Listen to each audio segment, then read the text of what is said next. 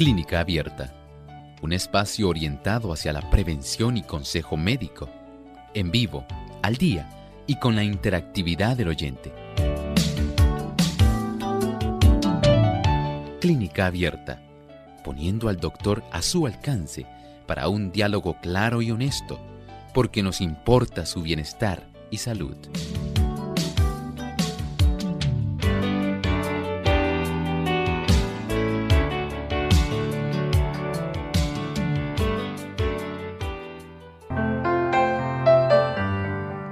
Bienvenidos amigos a este programa de Clínica Abierta.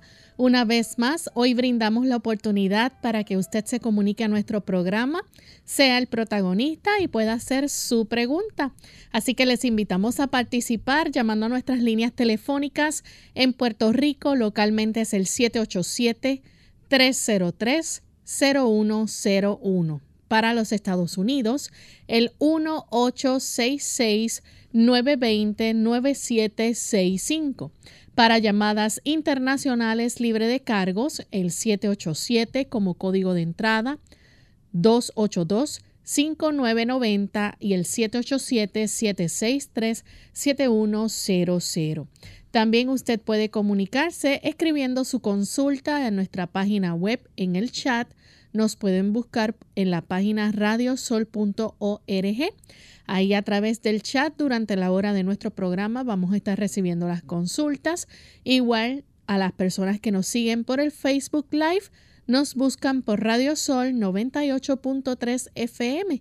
Recuerden darnos like y share para que puedan compartir con sus contactos el programa y puedan también participar haciendo su consulta.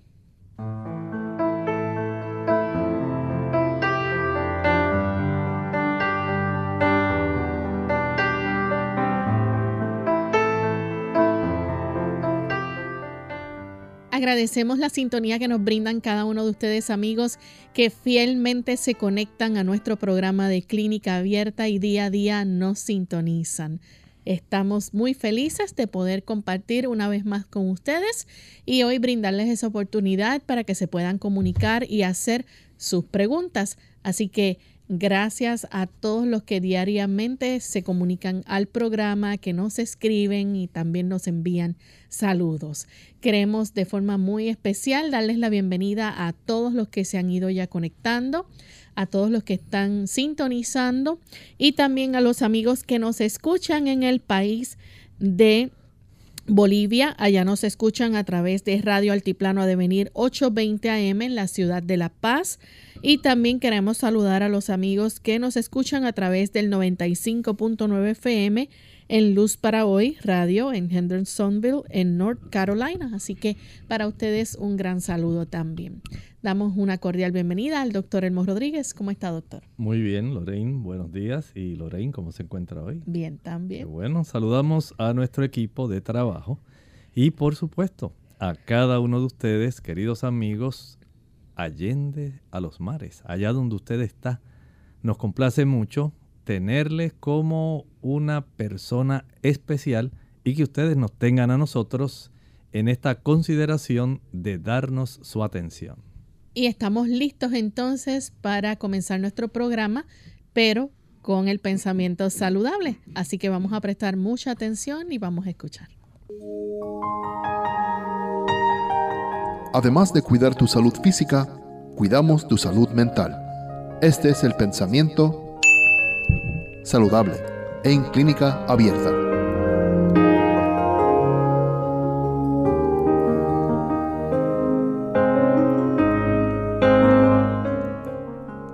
Su felicidad para esta vida y para la venidera depende de que fijemos nuestra atención en las cosas alegres. Dejen ya de contemplar los cuadros lóbregos de su imaginación. Consideren más bien los beneficios que Dios esparció en su senda y más allá de estos, los invisibles y eternos. El Señor desea que podamos proyectar nuestra imaginación, nuestra atención, el enfoque de nuestra vida, más allá de las situaciones difíciles que enfrentamos cada día, podamos tener esa alegría, ese gozo de saber que Dios está a nuestro lado y que Él se encarga de nosotros. Sí, se encarga de usted, de mí, en los momentos buenos, pero también en los malos. Y si tenemos esa satisfacción de saber que a pesar de las situaciones adversas, sus promesas, su presencia, sus ángeles han sido enviados para poder ayudarnos en todo momento de necesidad, la perspectiva de nuestra vida puede cambiar, puede ser muy diferente y usted puede deleitarse aún en medio de las situaciones difíciles, conociendo que Dios está a su lado y que el Señor va a estar dirigiendo cualquier situación, aunque parezca adversa. Él sacará siempre una bendición, pero nuestra sensibilidad espiritual tiene que poder percibirlo y tener la certeza de que Él está con nosotros. Recuerde, en los momentos difíciles de la vida, tenemos un Dios, un Padre que se deleita en acompañarnos a pesar de las lágrimas que muchas veces ruedan por nuestras mejillas. Agradecemos al doctor por el pensamiento saludable y estamos listos para comenzar con sus consultas, así que vamos a recibir la primera llamada. La hace Helen de Costa Rica. Adelante con la pregunta, Helen.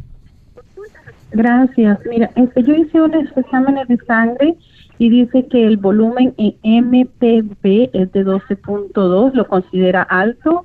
Luego dice que los liponcitos que están en 53.1 y que también lo considera alto, los neutrofilos en 34.5, bajo, y luego algo que le llaman en siglas RBWSD en 38.2, bajo, y pues el colesterol en 208 y la bilirrubina directa en 0.29 y lo considera alto. ¿Qué tan peligroso? ¿Qué me podría decir eso el doctor? Porque la verdad es que no, ya es segunda vez que me hacen exámenes y sale de la misma manera. Muchas o más gracias. O menos parecido. Muchas gracias, doctor. Bendiciones. Gracias a usted. En realidad, en el momento que le hicieron ese estudio, esa hematometría o biometría hemática, lo que revela es que tenía una infección por algún virus. Eso es lo que se desprende de esa situación. Aparte de eso, hay una significativa elevación del colesterol total. No especifica en qué cifra tenía las lipoproteínas de alta densidad, el colesterol bueno. Y no sabemos tampoco la cifra de cómo estaban las lipoproteínas de baja densidad, el colesterol malo. Pero si fuera a expensas de ese tipo de lipoproteínas de baja densidad, el colesterol malo, que estuviera elevado, entonces corregirlo sería muy recomendable. No sé desde cuándo usted padece esta situación, pero sí usted puede hacer algunos ajustes, especialmente evitando el consumo de productos animales, todos los cuales son altos en colesterol. La leche, la mantequilla, el queso, el yogur, los huevos, carne blanca, carne roja, pescado, todos tienen colesterol. Sí es cierto que el pescado tiene omega, pero también tiene colesterol. Y de esta manera, pues, desearía que si usted está interesada en reducirlo, piense y evalúe en realidad cómo usted puede limitar el consumo de ese tipo de productos para usted ver una diferencia significativa en la reducción de ese tipo de lipoproteínas de baja densidad. Además de eso, verifique cómo está su estado de sistema inmunológico. Si ese sistema inmunológico que en el momento en que le hicieron esa prueba refleja que hay una mayor invasión por virus, entonces hay que fortalecer ese sistema. Si usted deja de usar productos azucarados, jugos, maltas, refrescos, bombones, helados, paletas, bizcochos, galletas, flanes, chocolates, y se dedica a hacer un poco de ejercicio al sol cada día, a comer una mayor cantidad de alimentos ricos en vitamina C, por ejemplo, el repollo, las naranjas, los tamarindos, el consumo de kiwis, el consumo de guayabas. Son altos en vitamina C y una buena cantidad de ensaladas y frutas que son altos en antioxidantes. El tener elevado el colesterol y la cantidad de ácidos grasos que generalmente en forma saturada existen dentro de los mismos productos animales que mencioné, reducen la capacidad inmunológica de nuestro cuerpo, facilitando los procesos infecciosos. Haga ese ajuste. Estoy seguro que trabajando con el azúcar y trabajando con los productos ricos en ácidos grasos saturados y colesterol, por lo menos su situación mejorará y esto también puede beneficiar la cifra de la bilirrubina. Bien, tenemos entonces a Ana de la República Dominicana. Escuchamos la pregunta, Ana. Sí, gracias. Estoy llamando al doctor para que me dé algo para aumentar mi hemoglobina que me salió en 6. Muchas gracias. Esa cifra está muy reducida, muy baja. Muchas personas con esa cantidad de gramos de hemoglobina tendrían mareos, podrían sufrir desmayos, taquicardia y una falta de concentración, además de mucha debilidad. Desde el punto de vista médico, usted necesita una transfusión sanguínea. Lo importante es indagar cuál es la razón para esa reducción tan marcada de hemoglobina. Antes de proceder a usar algún remedio, hay que saber, por ejemplo, si usted es una dama de menstruaciones abundantes. Ahí tiene una razón. Si usted tiene, por ejemplo, un leiomioma que le facilita sangrados abundantes en cada ocasión menstrual y no alcanza a compensar a la próxima menstruación, usted poco a poco se está deteriorando y esto va a ser muy perjudicial para su organismo. Hay que saber si usted tiene algún sangrado que sea del sistema digestivo, un sangrado oculto, y con pruebas para inmunofluorescencia, para detectar alguna cantidad de sangre, se puede saber si esta es la causa. También hay relaciones cuando la dama no se alimenta bien, una deficiencia en la provisión de hierro, ácido fólico, vitamina B12 puede ser causa de este problema. Puede haber un problema en el transporte del hierro. Pudiera haber un problema en la absorción del hierro que se puede dar especialmente en las personas que toman café, chocolate y personas que usan antiácidos. Estos son factores que hay que determinar, al igual que saber si usted tiene algún tipo de enfermedad que sea de su hemoglobina. Digamos una enfermedad genética como la talasemia, la anemia drepanocítica, porque estas son situaciones que pueden agravar la situación. Pero lo primero es determinar la causa. Pero en esa cifra, usted necesitaría una transfusión sanguínea. Bien, amigos, vamos en este momento a hacer nuestra primera pausa y cuando regresemos vamos a seguir contestando más de sus consultas. Ya volvemos. Confianza, la clave para una vida más duradera, fortalecida y feliz. ¿Qué tal, amigos? Les habla el Dr. Elmo Rodríguez Sosa en esta sección de Factores para la Salud. ¿Quiere usted vivir 7 años más? La revista Selecciones ha reportado que en un estudio de 21,000 personas de la nación, aquellos que oraron y asistieron a servicios religiosos más de una vez a la semana tenían una expectativa de vida de 7 años más que aquellos que nunca asistieron a ningún servicio religioso. ¡Qué asombroso! ¡Cuán poderosa es la fe en Dios! El Señor nos ha dicho en la Sagrada Escritura: el ladrón no viene sino para hurtar y matar y destruir, decía Jesús. Yo he venido para que tengan vida y para que la tengan en abundancia. Esta sección llega a ustedes como cortesía del Ministerio de Salud de la Iglesia Adventista del Séptimo Día.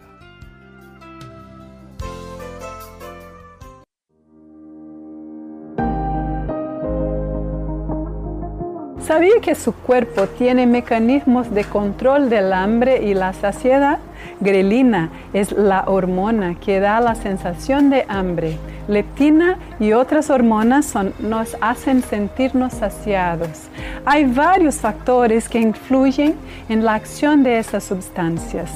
Por ejemplo, una alimentación con mucha grasa y calorías reduce las hormonas de la saciedad, llevándonos a un consumo mayor.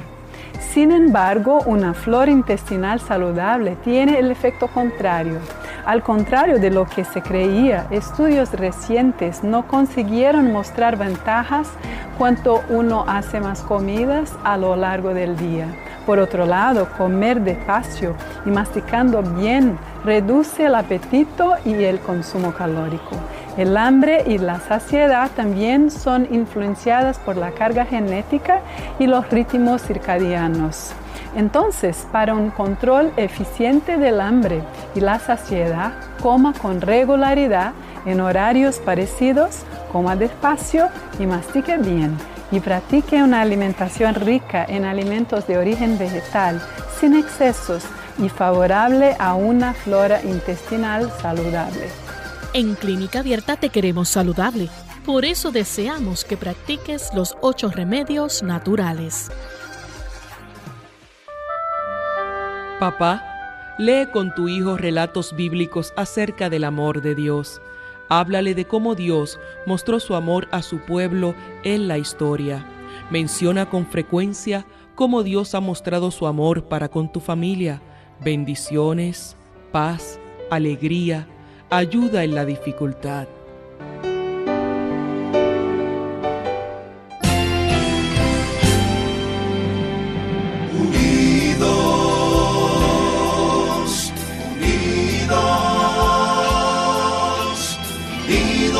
Hacia el cielo siempre unidos, unidos, unidos en la testificación de la verdad, en la testificación de la verdad.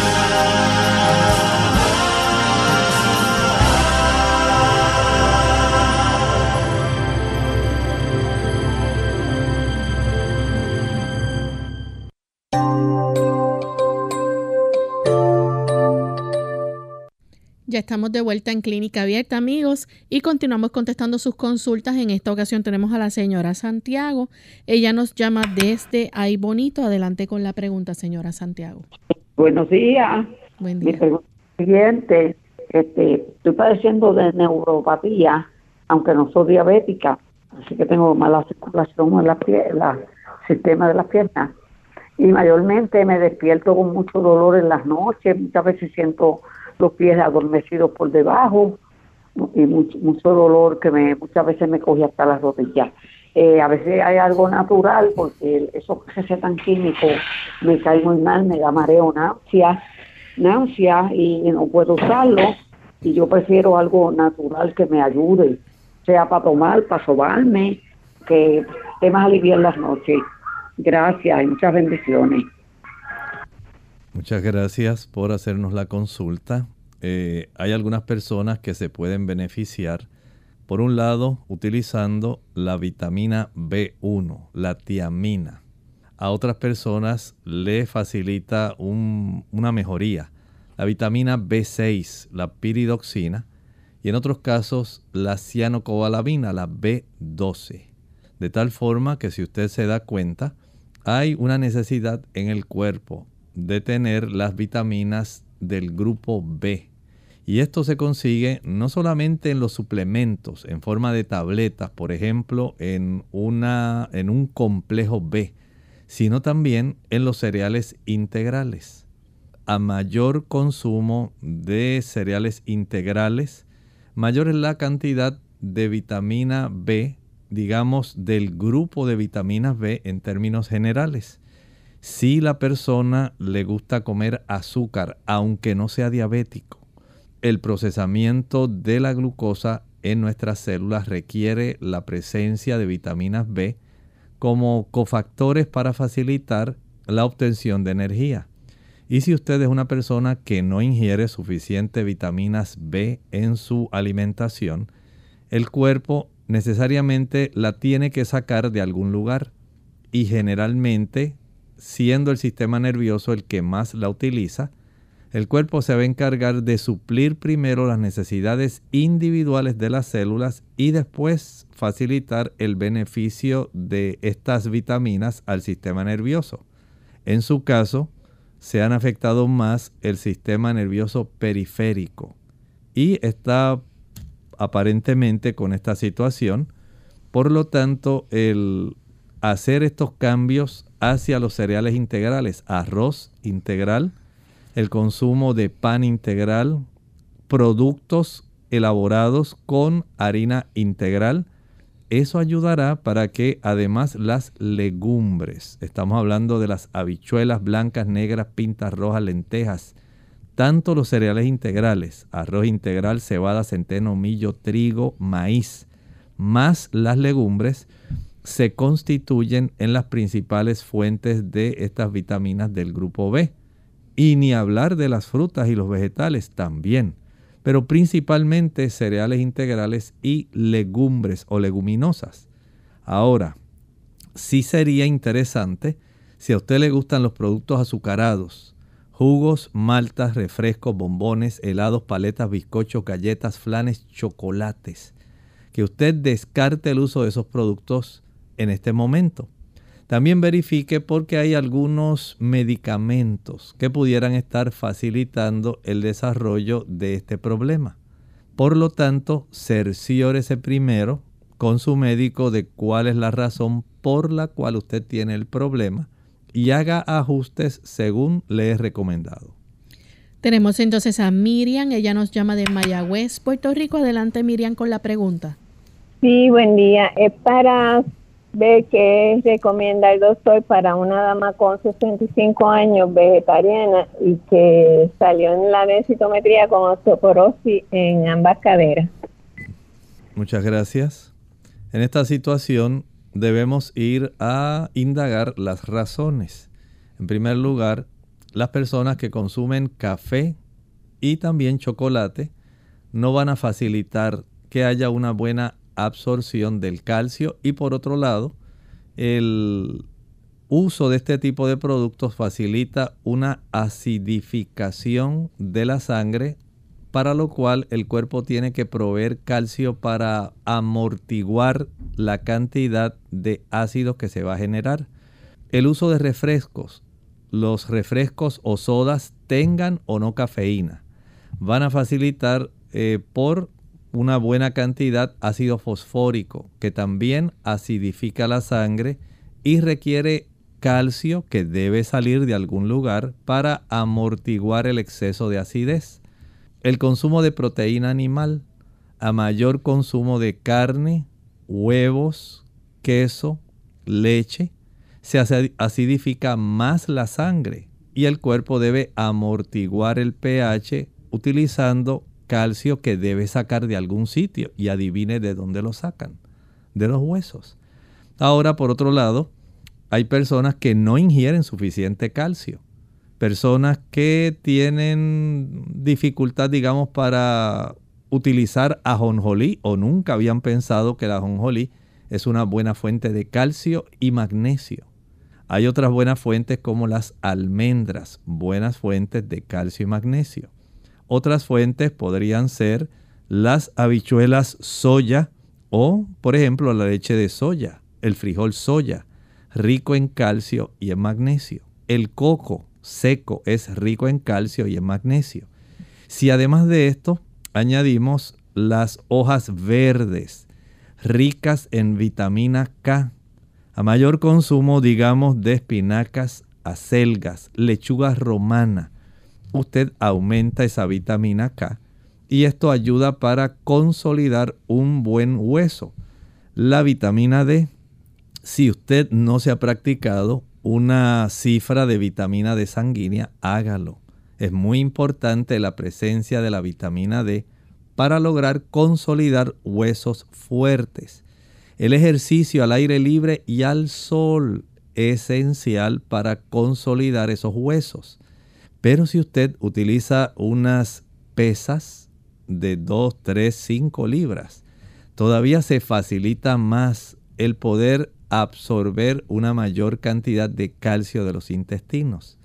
Las personas que toman antiácidos bloquean la capacidad de absorción de calcio del intestino. Entonces note que hay factores que pueden estar colaborando en la osteoporosis. Hay costumbres y hay alimentos que usted pudiera cambiar para mejorar.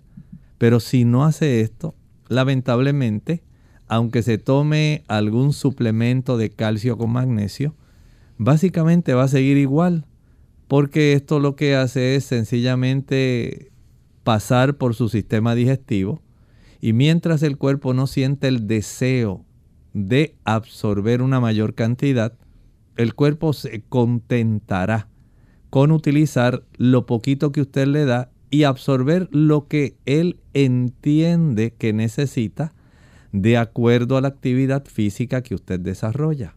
Por eso la actividad física es esencial en este asunto. Piénselo, vea el cuadro y corrija lo que esté haciendo impropio. Tenemos entonces al señor Castellano que se comunica de Cupé. Adelante, señor Castellano. Al doctor, mire doctor, tengo que hacerle una pregunta. El otro día yo fui al doctor y me mandó 2 pastillas. Me mandó una pastilla que era para ponérmela abajo de la lengua por 30 días. Y entonces me mandó otra que era para 4 pastillas para tomarme una semanal. Y yo quisiera que usted me explicara, eso es que tengo problemas con el corazón. Muchas gracias. Mire, hubiera sido adecuado, ¿verdad?, si usted hubiera provisto el nombre de las pastillas. Pero digamos que a usted le recetaron, digamos, la nitroglicerina sublingual para poder facilitar el que las arterias del corazón estén un poco más abiertas para evitar sufrir, por ejemplo, si ese fuera su caso, algún tipo de angina de pecho, dolor en el área del corazón ante pequeños esfuerzos que usted haga. Y de esta manera poder ayudarlo en ese aspecto. No sé si ese sería su caso, el que le hayan prescrito esto, o una isordil, que también pudiera ser dinitrato de isosorbide, y no sé los otros medicamentos. Tampoco me mencionó exactamente por qué fue que se consultó y se le recetó esto. Pero en términos generales, si usted pudiera llamar y ofrecerle una información más completa, podríamos ayudarlo mejor. Bien, vamos en este momento a nuestra segunda y última pausa. Cuando regresemos, continuaremos contestando más de las consultas. Sabemos de los beneficios de la luz solar, pero también sabemos que todo en exceso hace daño. La sobreexposición a la luz solar puede causar envejecimiento de la piel, cáncer de la piel y daño ocular, cataratas.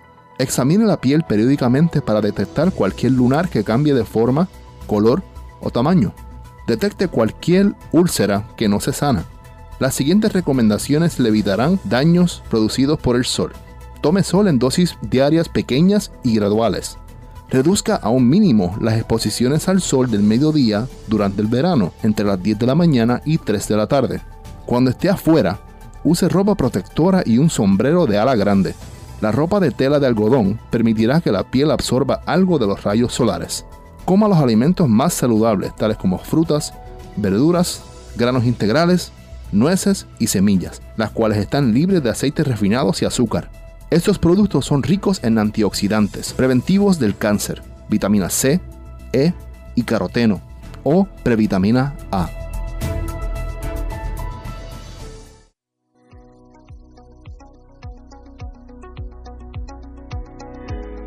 Hola, les saluda la doctora Esther García. ¿Se parecen los alimentos saludables a las partes del cuerpo que benefician? Existen frutas y vegetales que poseen características que asemejan estructuras y órganos de nuestro cuerpo a los cuales benefician. Si usted es un buen observador, notará, por ejemplo, una rebanada de zanahoria se parece mucho a nuestra pupila y a la porción periférica, que es el músculo de nuestro iris con sus líneas radiantes del ojo humano. Por supuesto, la ciencia ha demostrado que las zanahorias mejoran la función de nuestros ojos por su buen contenido de flavonoides como la rutina y de poderosos antioxidantes como los provitamina A o beta carotenos.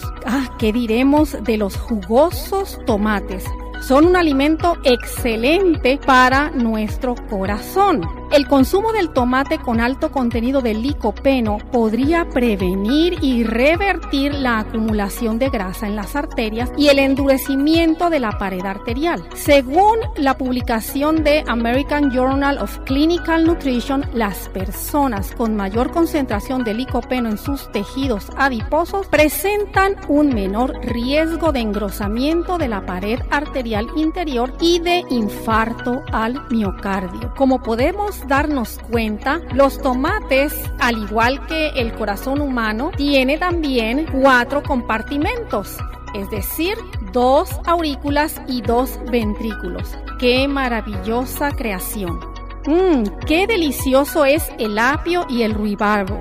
Se parecen a los huesos y cada uno ayuda a fortalecerlos. El apio es un alimento esencial y suplementario para consumir porque nos provee 40 miligramos de calcio en 80 gramos, indispensable para que pueda ayudarnos en ese 99% de calcio contenido en nuestros huesos, ya que el 1%, aproximadamente 500 miligramos, se encuentra realizando sus funciones en sangre y tejidos. Recuerde, y vio Dios todo lo que había hecho, y he aquí que era bueno en gran manera. Lo encontramos en Génesis 1:3.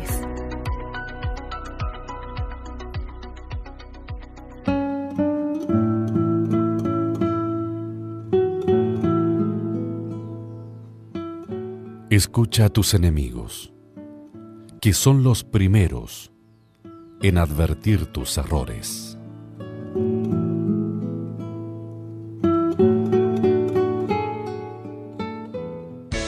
Unidos con un propósito, tu bienestar y salud. Es el momento de hacer tu pregunta llamando al 787-303-0101 para Puerto Rico, Estados Unidos 1-866-920-9765. Y llamadas internacionales al 787-763-7100 o al 787-282-5990. Clínica Abierta, trabajando para ti.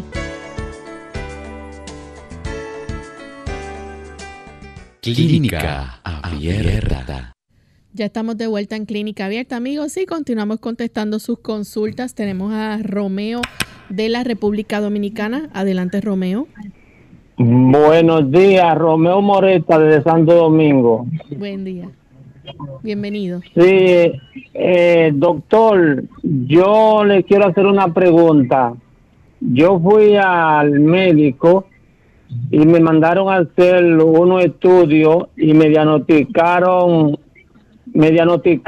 hernia cerebral, y yo quiero saber qué tengo ahí, por lo menos para que me dé un remedio bueno para eso, o sea, que me mande al médico o algo natural por el estilo, doctor. Lo escucho por radio. Muchas gracias.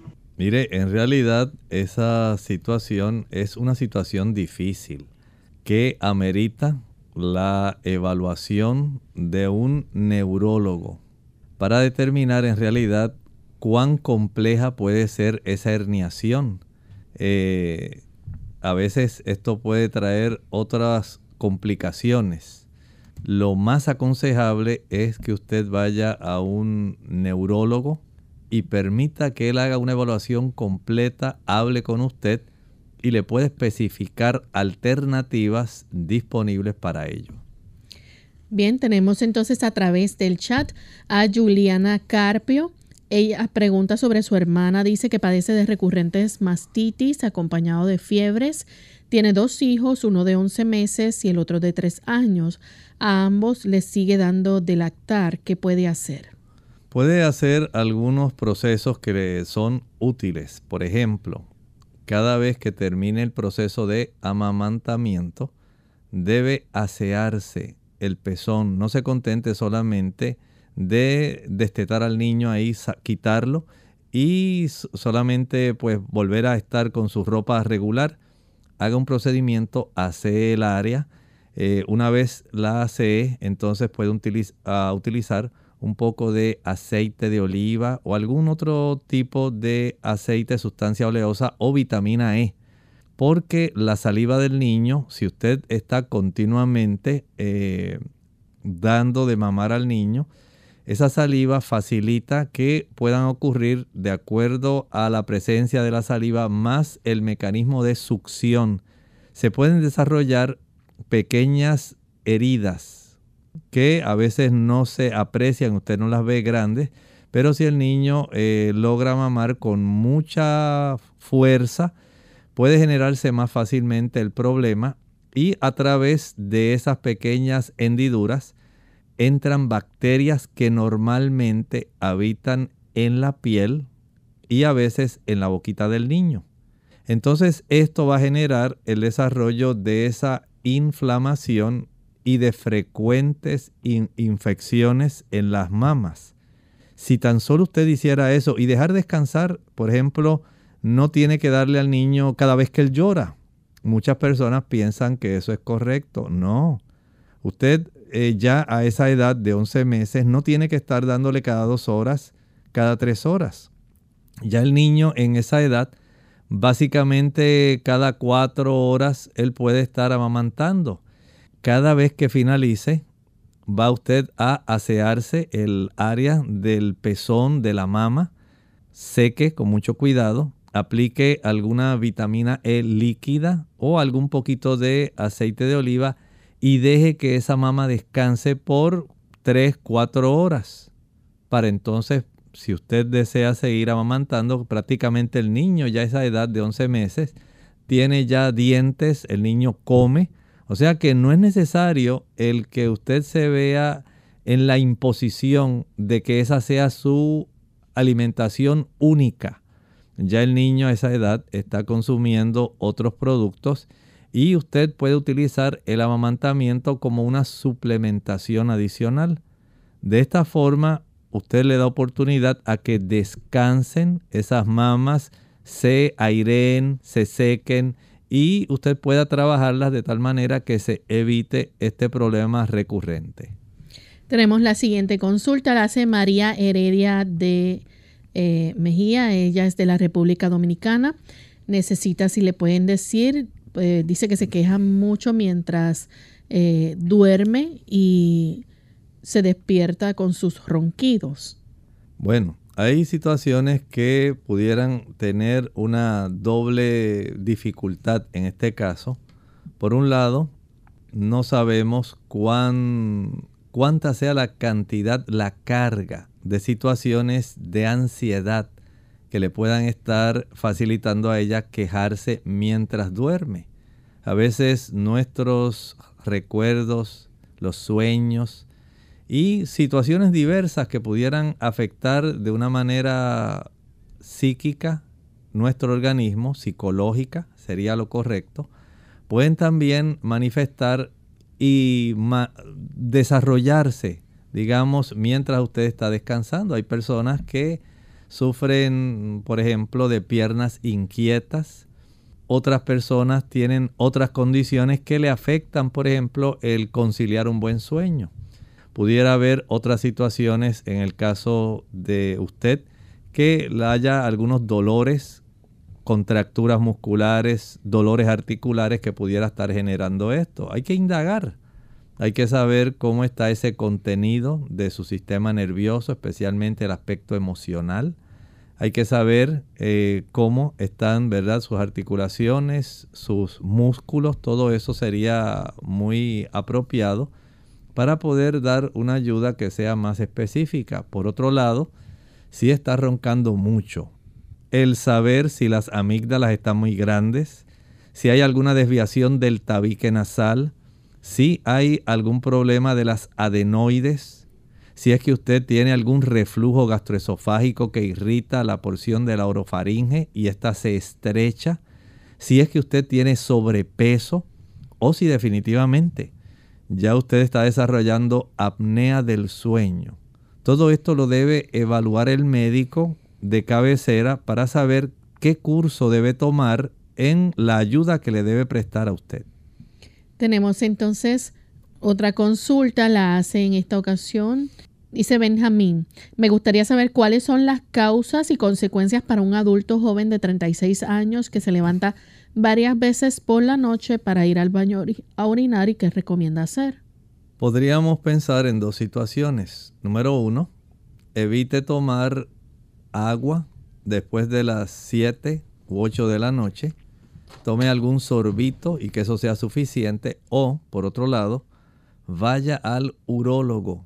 Sería útil poder saber si está desarrollando alguna hiperplasia prostática benigna.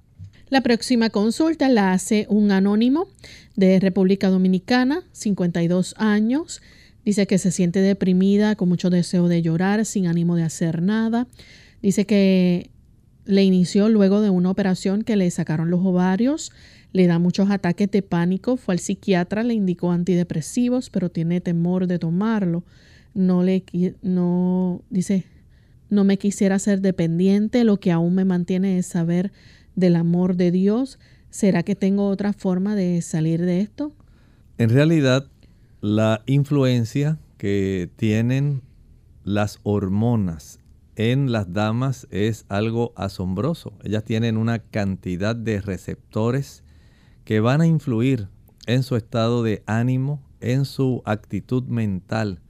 Y hay personas, ¿verdad?, damas que son más sensibles en ese aspecto, pudiendo desarrollar episodios de depresión. Recuerden que la depresión no es solamente el que usted ocasionalmente sienta alguna tristeza. Si esta tristeza profunda dura más de 3 meses, si además de esto usted ha perdido el interés en los asuntos cotidianos del diario vivir, si ya usted no siente placer cuando usted efectúa o ya se ha desentendido de algún pasatiempo que usted tenía y ya eso no le preocupa, no le interesa su apariencia, ya usted no siente tantos deseos de comer y podría pasar el día entero sin comer, come porque es una obligación, y nota que ya su capacidad de funcionamiento en el diario vivir se ha alterado, entonces tenemos sí que considerar seriamente el asunto de la depresión, porque sí es cierto que hay una influencia de las hormonas ováricas, pero también sería útil determinar cómo está funcionando su glándula tiroides. Esto también tiene una relación en muchas damas en el desarrollo de la depresión. Sería también adecuado el que usted considerara que además de ir al psiquiatra, pueda comenzar un proceso de ejercitamiento diario al sol. El sol, la luz solar, es un buen antidepresivo, si la depresión es leve o moderada. Así como hay una serie de plantas y suplementos que ayudan para que pueda haber una mejor armonía en el aspecto de los neuroquímicos cerebrales, el sol tiene una influencia muy importante porque la melatonina que se forma a partir de nuestra exposición al sol ayuda en la producción de serotonina, que es uno de los mayores antidepresivos. Por supuesto, también tener paz con Dios, tener en el corazón una abundancia de su amor y no guardar resentimientos. Poder tener la habilidad de conocer que Él está a nuestro lado, pero esto no indica que usted no deba buscar ayuda con ese psiquiatra. Considere eso, pero también considere ir al ginecólogo.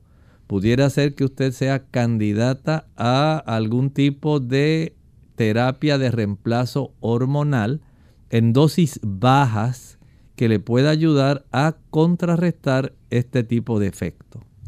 Tenemos entonces a Alba Iris Ramírez. Dice que es una dama de 32 años. Desde el lunes tiene un dolor de barriga que le da y se le quita. Piensa que fue de alguna pizza que se comió, ya que su estómago es muy sensible hasta cuando come cosas fritas o con leche. ¿Cómo le puede ayudar? Lo mejor que puede hacer en este momento es practicar algún ayuno. Ese ayuno ayudará para que usted pueda vaciar más su sistema digestivo y pueda deshacerse especialmente del queso. Sabemos que el queso tiene una sustancia que se llama tiramina y esa sustancia puede producir en algunas personas procesos de vasoconstricción, puede facilitar el desarrollo de dolores de cabeza y también puede causar trastornos porque el queso siempre estreñe. Al estreñir hay una mayor cantidad de fermentación. Las bacterias que están en nuestro intestino pueden predominar aquellas que son las adversas. En vez de predominar los fermicutes, bifidobacterias, bacilos que son necesarios para nuestra salud, su cuerpo le está dando ese aviso. Evite consumir productos lácteos, pero especialmente el queso. El queso estriñe mucho. Y desde ese aspecto, por ejemplo, si usted ha notado esto, hay personas que utilizan algún producto natural, por ejemplo, el mucílago, que abunda, digamos, en la semilla de linaza. Tomar agua de linaza le puede ayudar. Puede ser en proporción de una taza de agua, una cucharadita de linaza. Esto, después de dejarlo reposar más o menos unas 2 horas, puede licuarlo, se forma un agua que es bastante espesa. Tómela, hágalo 2-3 veces al día. También consumir algunas cucharaditas de sábila, puede ser de mucho beneficio. Y en algunos casos pudiera requerirse el uso de cáscara sagrada para facilitar un vaciamiento intestinal. Tenemos entonces a Keila García, nos escribe de la República Dominicana, tiene 42 años, sufre de rinitis alérgica, dice que le pica la garganta y el oído. ¿Qué recomendación o remedio natural puede tomar? Dice que anoche no pudo dormir, respirando por la boca. Bueno, en la inflamación de las mucosas de la zona respiratoria, evitar los productos que se obtienen derivados de la leche. Es lo más indicado. Leche, mantequilla, queso, yogur. Estos productos van a facilitar muchos procesos alérgicos. Recuerden que tanto la leche como los huevos son las dos sustancias más alergénicas que nosotros podemos ingerir que reaccionan en nuestro organismo. Pero desde el punto de vista de la rinitis, el nosotros poder utilizar los productos lácteos es básicamente una relación bien directa. Si además de esto consideramos que hay una deficiencia, tal vez en su organismo no ha ingerido suficiente cantidad de vitamina C. Muchas personas no lo saben, pero la vitamina C es muy adecuada para evitar esos procesos alérgicos. Y si esta vitamina C se encuentra combinada con otros ayudantes de la vitamina C, como lo son los bioflavonoides, considere, por ejemplo, la piña, la guayaba, las naranjas, las chinas, las mandarinas, el tamarindo, las toronjas. Ahí tiene suficiente variedad para obtener buena cantidad de vitamina C con bioflavonoides. El limón tiene buena cantidad de vitamina C con buena cantidad de bioflavonoides. Pero también, siendo que tiene esa situación, aumentar el consumo de cebolla. En su caso sería excelente. La cebolla le puede ayudar para evitar tanta rinorrea o secreciones nasales, porque la cebolla contiene quercetina, un flavonoide que es excelente para poder desarrollar una reducción de tanta molestia.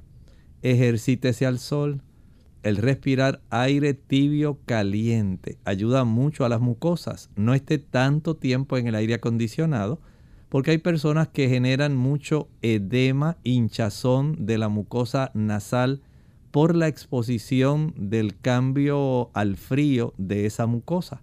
Haga esto y entiendo que le va a ser de mucho beneficio.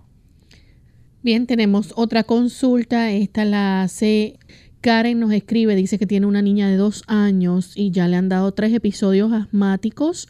Ha tenido que ser nebulizada con salbutamol. ¿Es el asma curable?, pregunta ella. La gente le habla de unos abejones. ¿Es eso veraz?, pregunta.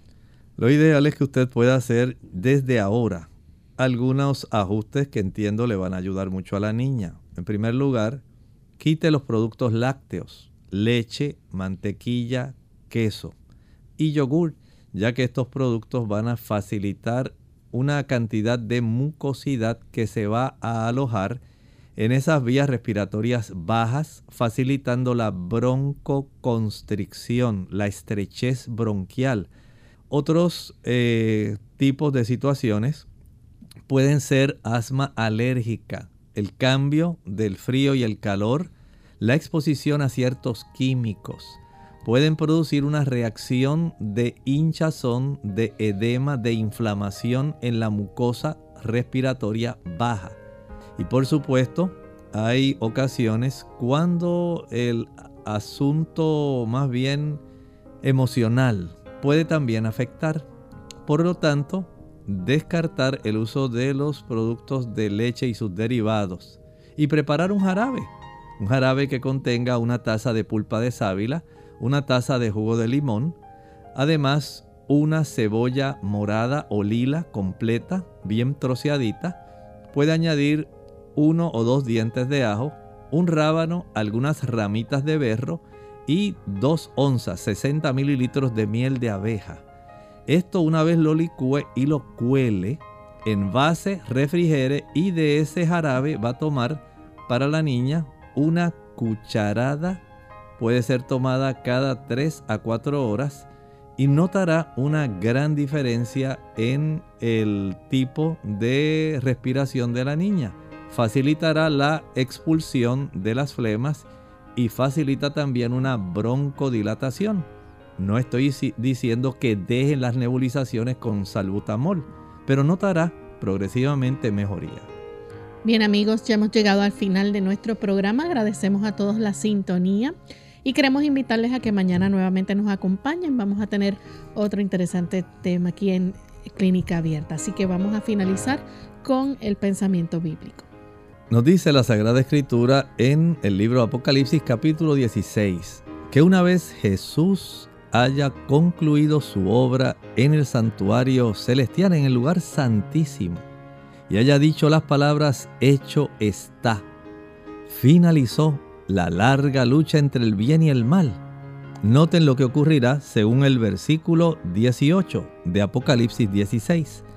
Entonces hubo relámpagos y voces y truenos, y un gran temblor de tierra, un terremoto tan grande cual no lo hubo jamás desde que los hombres han estado sobre la tierra.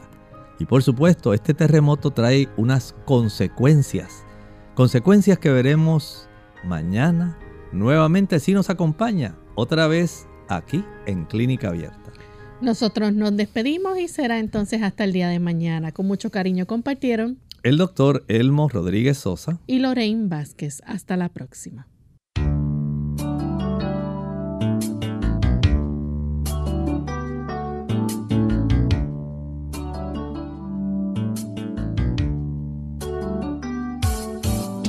Clínica Abierta. No es nuestra intención sustituir el diagnóstico médico.